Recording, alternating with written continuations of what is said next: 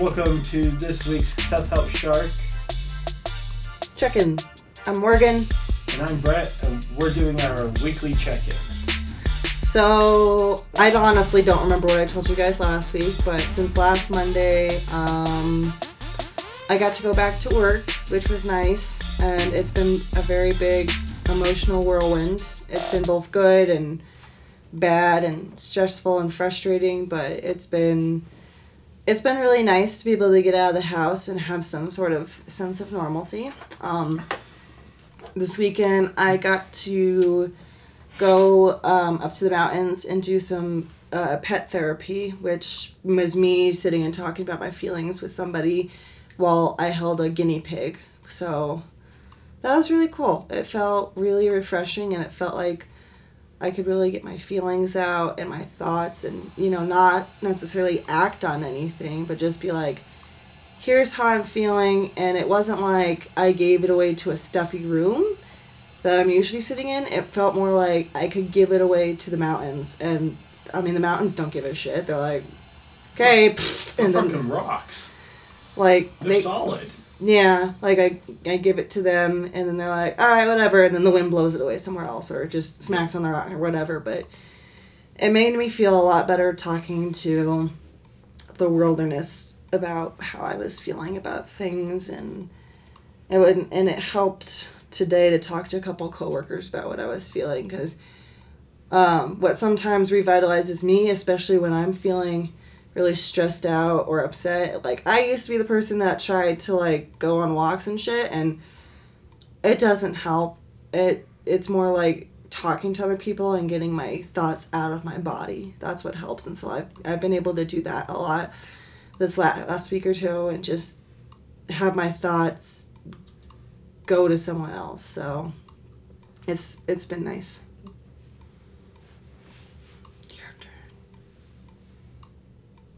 And this week, I am three weeks away from being a, a personal trainer and a sports nutritionist. I'm picking up new skills. I'm using this opportunity of having so much extra time on my hands to better myself in any way possible. I've been educating myself. I've been playing a little bit of video games. And most importantly, I've been able to learn a lot about myself and learn how flexible I can be in times of crisis and in times of need or in times of pure dumb luck mm-hmm. and all of it. I've been I made a freaking amazing dessert tonight. What was the dessert you made? So I made I fried up some butternut butternut squash and brown sugar and butter. Mm-hmm.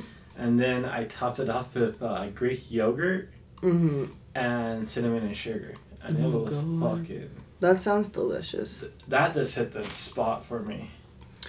One thing that I discovered about myself this week is um, I've always kind of had trouble showing myself love for various different things and feeling love for myself. And so, one thing that I realized was um, no matter how or what kind of falling out I've had with a friend, or what if they said something mean to me or me them or whatever, I always want to make sure they know that I care. So I had a I had an old roommate who I got my dog from and we had a really nasty falling out and I think about it a lot. And so and I don't want to be your friend anymore, but I own up to the fact that I said some pretty nasty things to her and so part of me wants to like let that part of my life go and just apologize and be like, "Hey, uh, you know, it doesn't excuse what happened or what she said or like what led up to it, but I want her to know that I care and that she's still a person that I think about. And so that's, and that makes me feel love towards myself is it's like, no matter what I'm doing or whatever they're doing, I want them to know that there's still somebody that cares about them. And like, I'm thinking, I'm planning on writing a letter to her and then having Brett give it to her because he knows their address and I don't, and I don't want to know it, but I'm thinking about doing that because I'm like, I don't care if she burns the letter or reads it or doesn't read it, but I mean, it'd be nice if she reads it, but she can do whatever she wants after that. But um, that's one thing that I've been trying to do to kind of let things go and heal things for myself is just say, hey, you know, what I said was nasty and I'm sorry. And I genuinely hope that this person's okay.